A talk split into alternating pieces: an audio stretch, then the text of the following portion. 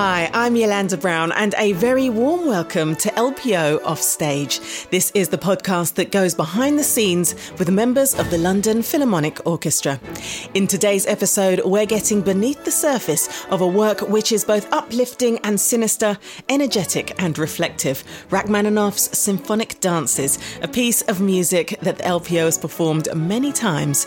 Today, I'm joined by trombone player Dave Whitehouse, viola player Laura Vallejo, and timpanist Simon Carrington. Welcome back, Simon, and it's great to have you here, Dave and Laura. How are you? Good. Hi, Yolanda. Great Yeah. to see Happy you Happy to be here. Good, good. Today we are digging deep into um, Rachmaninoff's symphonic dances. For the first bit, I guess, Dave, from a trombonist point of view, what comes to mind when someone mentions Rachmaninoff to you? Good trombone writing, I think, uh, is the first thing. Um, tunes, interesting harmonies. You can pick any one of uh, Rachmaninoff's pieces, and it's just tune after tune after tune. It's just, you know, everyone is a winner. For the percussion, Simon, when you hear Rachmaninoff, is it sort of sticks down and take in the rest of the orchestra, or are you really involved? A lot of music for me is sticks down and taking the rest of the orchestra and just sit in and, and enjoy it. I mean, from a timpanist point of view, he wrote simply but very effectively, and it's rewarding to play. And the most of all, actually, I sit there as a timpanist regretting the fact that I'm not a good enough piano player to actually um, play all of that wealth of fantastic piano repertoire that he wrote. He uses percussion and timpani wonderfully sparingly and very colourfully, much like one of his teachers, Rimsky-Korsakov. I think he studied with Rimsky-Korsakov at some stage, and that lends a really uh, particular flavour to his music. I think less is more. Less is more. I love that. And Dave, do you remember your first encounter with Rachmaninoff's symphonic dances? I do. It was in my uh, previous job in the Philharmonia Orchestra. Beyond that, I can't remember an awful lot about it. I couldn't tell you who was conducting, for example, but I do remember the final movement stuck in my mind because there's a bit where the trombone sort of set the rhythm along with the timpani, I think. Simon will know the bit I'm talking about, and there's like this like this offbeat, triplety sort of uh, sort of rhythm. I was looking at the music in, in advance because I'd never played it before.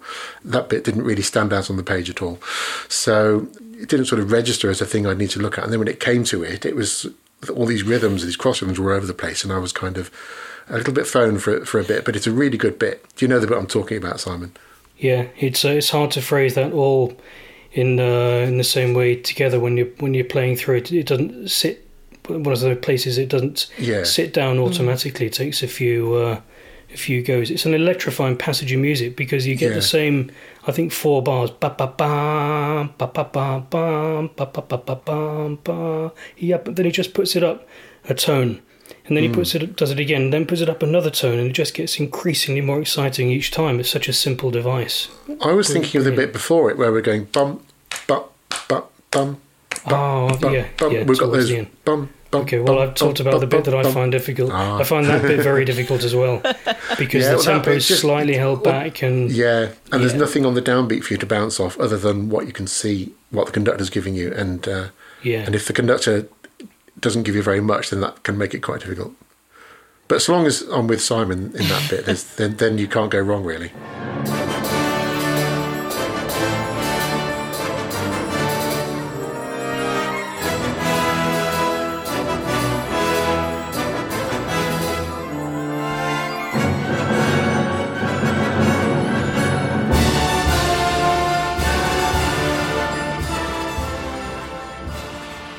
And I have heard reports about this third movement and how challenging it is, especially in the strings.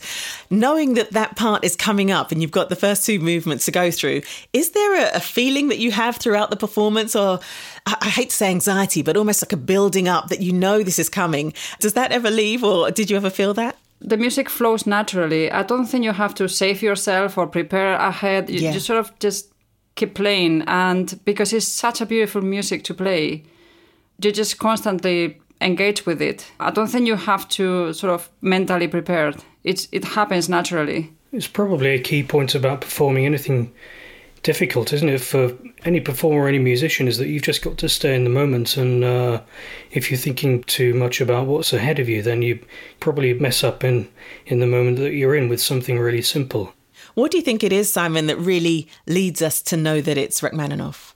I guess the common elements that are often there in his music, i.e., beautiful, crunchy harmony, mm. those gorgeous sort of spinning melodic lines that, that tend to go up and up and just carry on and on. And although he's he's less indulgent in this piece with that than he was, say, in his um, first symphony and, and definitely his second symphony, it's all more concise from that point of view. Mm. But also the the orchestration is unmistakable for those reasons of of color. So he uses a large orchestra most of the time, but very very precisely, and it's never heavy unless for certain points, certain high points where he really utilizes the whole thing, and that makes it hugely effective when he does so. So very very beautiful, and of course in this piece he's got that additional voice that Yolanda, I'm sure we'd all love to see you in the orchestra playing the saxophone part. Yeah. I'm so excited and, about um, it. a really interesting addition there. Why he suddenly decided to use that,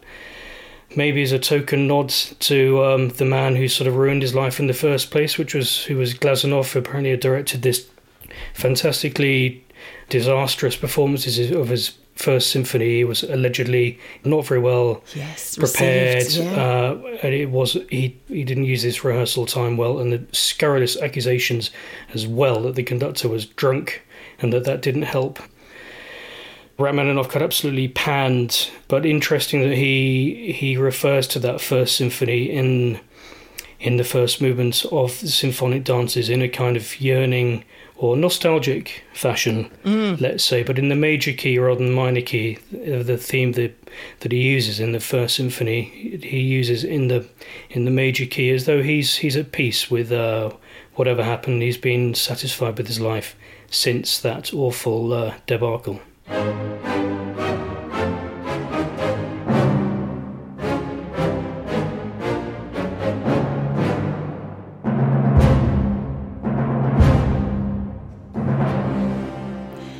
Does that tell you about him as a character and where he was when he was writing these symphonic dances? First of all, he was living in the United States. He left Russia after the Russian Revolution. So you can hear the nostalgia in his music. And also, uh, as Simon said, he, he struggled through his uh, composing life. Uh, he went through periods of depression. He couldn't write at all.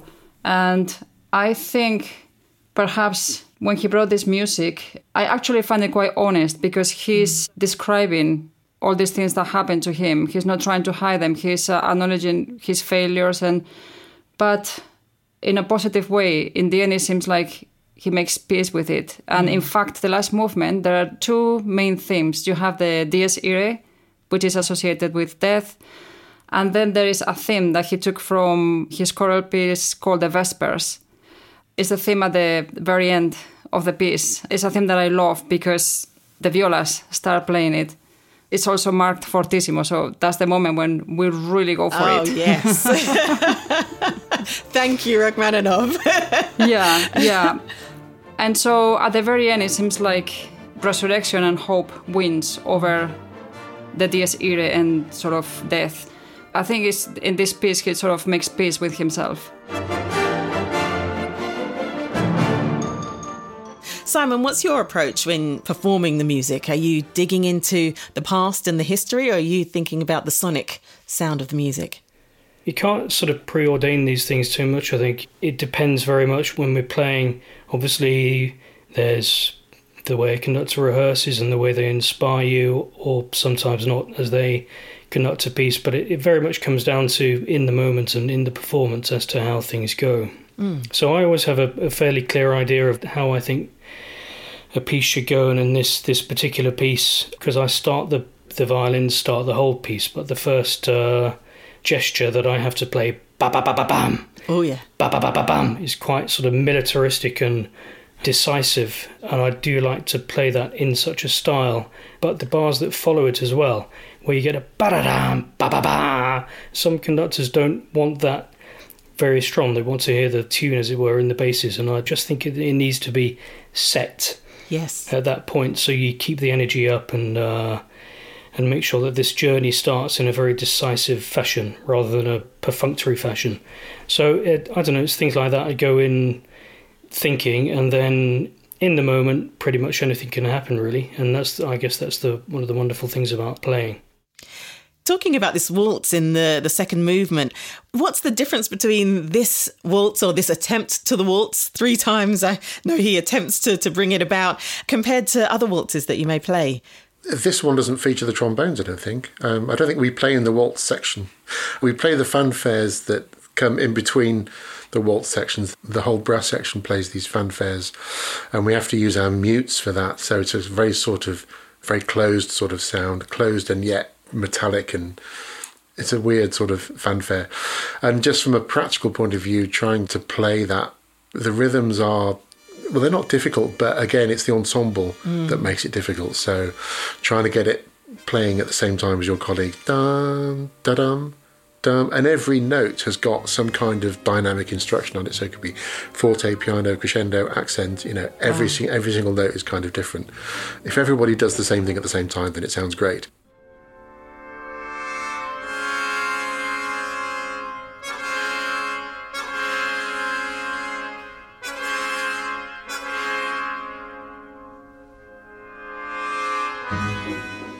So, what are you thinking when you play this piece? What I'm actually thinking is, I've got to try and get that accent on that note, and I'll get piano on that note, crescendo on that note, and get the crescendo the same speed as the, the person on my right and the person on my left, and also get that semiquaver at the same time as the first trumpet, because who will often lead it, because we're often a long way from the conductor, and there's all sorts of, mm. yeah, it's a good job we don't get many of the tunes because um, I don't know I've got if I've got time to uh, indulge in a tune. Really, we're just too busy trying to play rhythmic accuracy. But then That's I suppose really we all we, we, all we all are though, aren't we? I mean, yeah, you've got to be yeah. rhythmic whether you're playing a tune or not. I mean, Lara, you've got to try and play the same thing as. Uh, 11 other people or whatever exactly and i think i think answering to yolanda's question i think this is not like other waltzes because um, the music is uh, completely restless. Mm. The bass changes constantly. Sometimes it speeds up, and then it almost stops completely. There is this sense of anxiety. It's almost like like you're trying to dance, but but you can't. Yes. And the melodies are very melancholic, and they're always interrupted by the the chords and the brass. And then you have the woodwinds, you have the the flute, you have the clarinets playing this kind of ghostly chromatisms, and it, it gives them this kind of haunted wow. um, sort of uh, feeling. It's absolutely beautiful.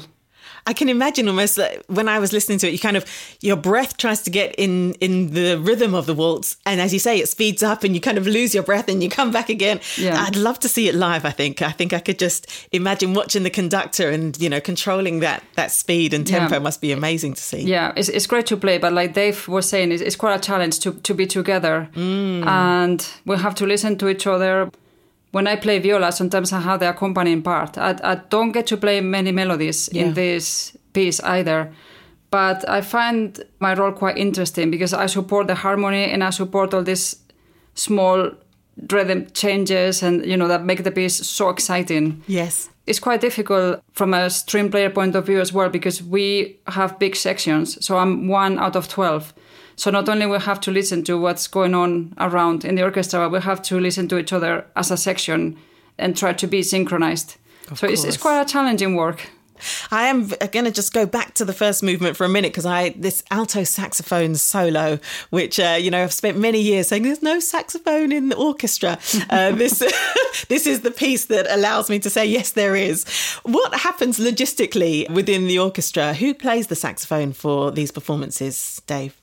We usually get somebody in who's a, an alto sax specialist. Right. so are you pitching for a gig here? You well, you never know. it's changing times. Anyone takes a gig if they can get there. I think even though the guys in the in the orchestra do I'm almost certain play the saxophone. I think they would rather not do it for some whatever reason. Maybe mm. uh, I don't know. Yeah, I mean, I'm, I'm sure they could, but uh, we get someone in a freelancer to come in and do it. It's usually the same guy who does it, um, who who I think is the first call for many orchestras. It always reminds me of, of a Hollywood film score. It's uh, I think there there's such an American sort of influence on him. I think there's a lot of Russian influence and there's a lot of Hollywood sort of American influence. And if you were to compare it to other Russian composers, like you've got the Borodin, Shostakovich, Stravinsky, they're all very much Russian. That they they stick out as being Russian composers. And I think Rachmaninoff, out of all of them, is the least Russian of them. He, I think he's the most sort of Hollywood. I like it. I haven't seen the score for myself. And, you know, Dave, you've described all the different dynamics that are entered in. I can imagine that it looks quite uh, detailed. But the first dance is labelled non allegro. Laura, what do you think Rachmaninoff meant by this? Well, I don't think that marking refers so much to the tempo as to the mood. It is uh-huh. allegro, but it's not a cheerful allegro. It's um, quite melancholic allegro, in fact. So mm. I don't think it's so much of a tempo marking. I think he's just trying to indicate the mood. And is this what you took from it as well, Dave? I maybe had a slightly more literal slant on it, so not allegro, just not not fast. Really, I, I don't know. And you spoke earlier about the conductor really being quite, well, even more important than usual in keeping everybody together and making sure that the sections move together in this quite challenging music. You had Vladimir Jurowski, who took you through a lot of performances. I've, I've actually got a, a, wonderful schedule here. I can see all of your performances since 1981 till uh, 2017. And um, you have been very busy with this piece, I have to say. What are some of the things that you love about performing this piece with Vladimir in the past, Simon? Well, it's evident that Rachmaninoff was a composer very close to Vladimir's heart, so it's great to see that. I mean, he's he's incredibly sincere with all music that he conducts, but maybe there's a synergy there between two people who've left Russia, albeit that I don't believe Vladimir sort of was forced to leave Russia back in the in the late 80s, but chose to and must also always have had had that sort of yearning for the motherland over the over the years. And um, I mean, from a musical point of view, he insists on extremely strictly held tempi as and when's needed, and as it is at the beginning of this piece, as I was saying earlier, I think it's not perfunctory at all. It's really, really serious and decisive the way he sets up the rhythm, and that just floats the whole thing rather than just rushing through anything too much. It really makes the music speak, you know, sonically and metaphorically, I suppose. You can see in that that yearning quality. I remember doing it with, I think the first time or one of the performances we did with Vladimir. There's a a high horn line in the last movement of the piece that really is, I think, the most nostalgic section that there is, the most highly emotional section. And um, there's an, an, optional horn line that's uh, really high for the instrument and uncomfortable to play, and it's it's an octave above the other voice that is written. And the player of the day wasn't putting this optional line in, and Vlad sort of looked up and you know absolutely begged him to play this high is almost like a sort of scream, like a sort of emotional pulling your heart Yes. apart kind of the, the effect when it is actually there. And that, well, that indicated to me just how much the emotional side of this piece uh, resonates with him. If I can add up to that, I think Vladimir has a great knowledge of stylistic interpretation and he pays great attention to all the small details that make a big difference in the performance. He's very demanding and I think he achieves uh, very good results every time. What are the audience reactions from what you can see? There's one thing I should probably mention, which is that there's a note on the tam tam right at the end of the piece. It's basically for the last three bars of the piece, there are three or four tam tam notes where the instruction is laissez vibrer, let vibrate. Mm-hmm. And the very last chord of the piece in the orchestra is just a, they're all short, dum, bum, yum, bum, ba.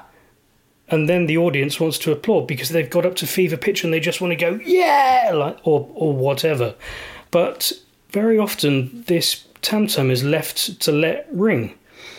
And it just confuses everyone because it, it's now ringing and then brought to a standstill quite quickly because people who haven't heard it have started clapping. So the people who have heard people clapping also start clapping. So it can be a bit of a damp squib. That ending It's great on a recording if you think that that's what you want to hear because you can.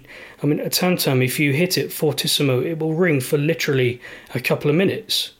I mean, literally. So if, Wow. but obviously you can't have that in a performance. So, and I, I think it's a spurious notion anyway, because the piece was dedicated or first performed by Ormandy in Philadelphia. And uh, I, I actually listened to their recording the other day, and it's not Laissez Vibrer on the recording. I think the Laissez Vibrer pertains to the notes two or three bars earlier, and then the last note should just be jam, bang, and that's it. And now everyone can clap and they're happy and they're not, not ooh, falling into this applause, wondering whether they should be applauding or not. It's uh, it's one of those things that the reviewers uh, all get very excited about who lets it ring and who doesn't, and all that kind of thing. What would be your favourite part and what would be your most challenging and maybe not so favourite part? Laura, what would be your, your answer? My favourite moment uh, to play and to listen to is, is the waltz, even though as a viola player, I'm not playing big melodies or I'm just sort of accompanying, but somehow I just find it the most exciting movement in a way, even though the music is not, you know, as exciting as the last movement or, or as sort of nostalgic as the first one. I just love the waltz. And I don't really have a least favorite. I, I like the whole piece. But of course, the agitato sections in the last movement are, are quite difficult for us. It's exciting. I, I also like it. What is it exactly that is challenging about it? So we have a lot of notes to play with complicated rhythms that are not regular so we have to count like crazy, and we uh-huh. have to fit in with what the violins are doing and what the cellos are doing and what the others are doing. If something doesn't fit in as tightly as we want, then we have to make a decision, right? So we always have to go with the percussion or Simon or with the brass because they are the loudest ones. They're sitting behind us. They can't hear us, but we can hear them.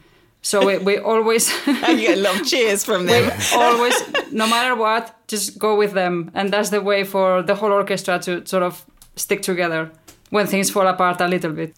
I like well, you have got we, them both smiling from ear to ear. They never knew. You see, we're sharing here. but now we know that. that. That opens up a whole new door of possibility. brilliant. But also, Dave, do you feel the responsibility then within that? Well, I, I do now. now. Yeah, it's a double-edged sword, isn't it? Yeah. and Simon, what's your favourite moment and maybe a bit less favourite moment within this piece?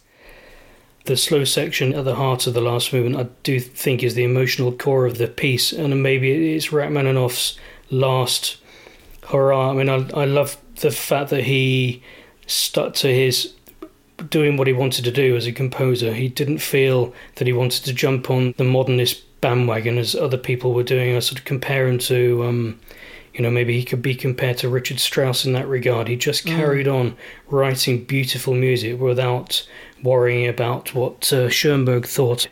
But um, he j- just in that section just writes this absolutely heart wrenching music, was ultimately resolved and just so beautiful for it. So I love that bit. I love the bit um, that Dave and I spoke about right at the beginning of this, where he he's just got this really exciting four bars in the last movement using the whole orchestra and then just raises up a tone and then a tone again.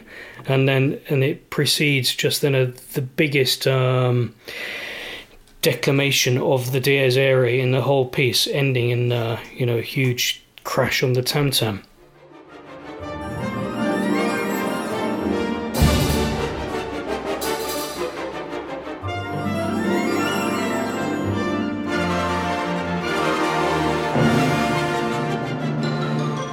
So that's all all good. And then definitely my, my least favourite bit would be that tam tam note that we spoke about at oh, the really? end.